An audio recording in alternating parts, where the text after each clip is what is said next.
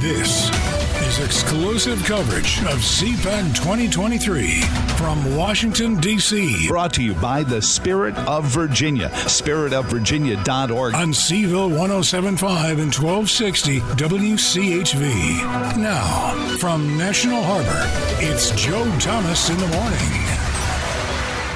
Joe Thomas at CPAC as we are uh, here uh, talking with all the folks on Media Row. And uh, one of the, the, favorites is Tom Homan.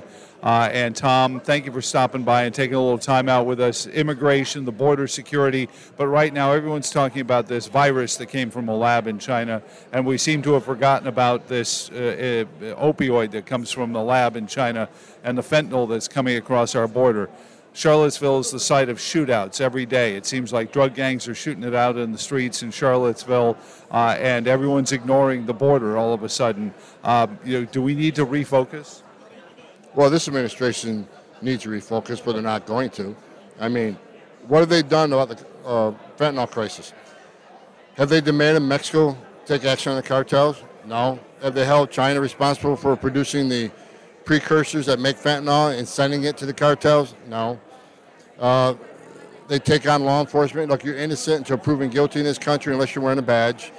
They're anti-cop, they're anti-law enforcement, they're anti-border security, and they've proven it. Look, we got the only president and secretary in history of this country who stood at the White House podium and slandered the men of the Horse Patrol.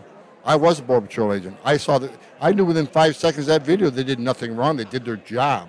The only ones that did anything wrong were the Haitian immigrants who came across the border illegally, which is a crime. They ignored orders from a federal officer, which is a felony. But no one talked about that. But they wanted to change the message. This administration was beat up over the border crisis, so they decided let's change the dynamics. Let's, let's start talking about the racist men and women that wearing the uniform.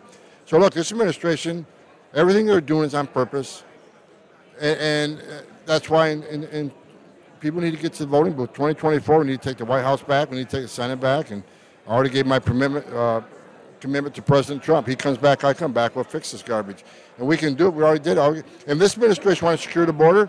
They could do it in 30 days.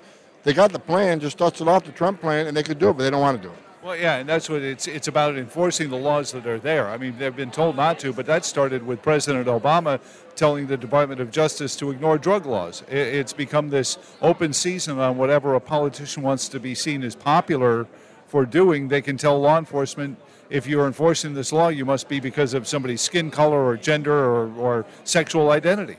Well, that's what I liked about President Trump. You know, when I when he nominated to be ICE director, the first time I was in Air Force One with him, first time I met him face to face, I asked him, okay, well, you nominated me to be ICE director. What's my marching orders? He says, do what you do, enforce the law. That was it, and, and a quote. And so he said, you got laws on the books. I want you to enforce them because we weren't able to enforce them under the Obama administration. So it wasn't a, a bunch of policies coming out. It wasn't a game change. It was like the laws are on the books, enforce them. That's exactly what I did. I oversaw the removal of over 1 million illegal aliens. I did my job. People want to call me racist because of it. Well, if I'm racist for enforcing the law, what's that make Congress? They wrote the law.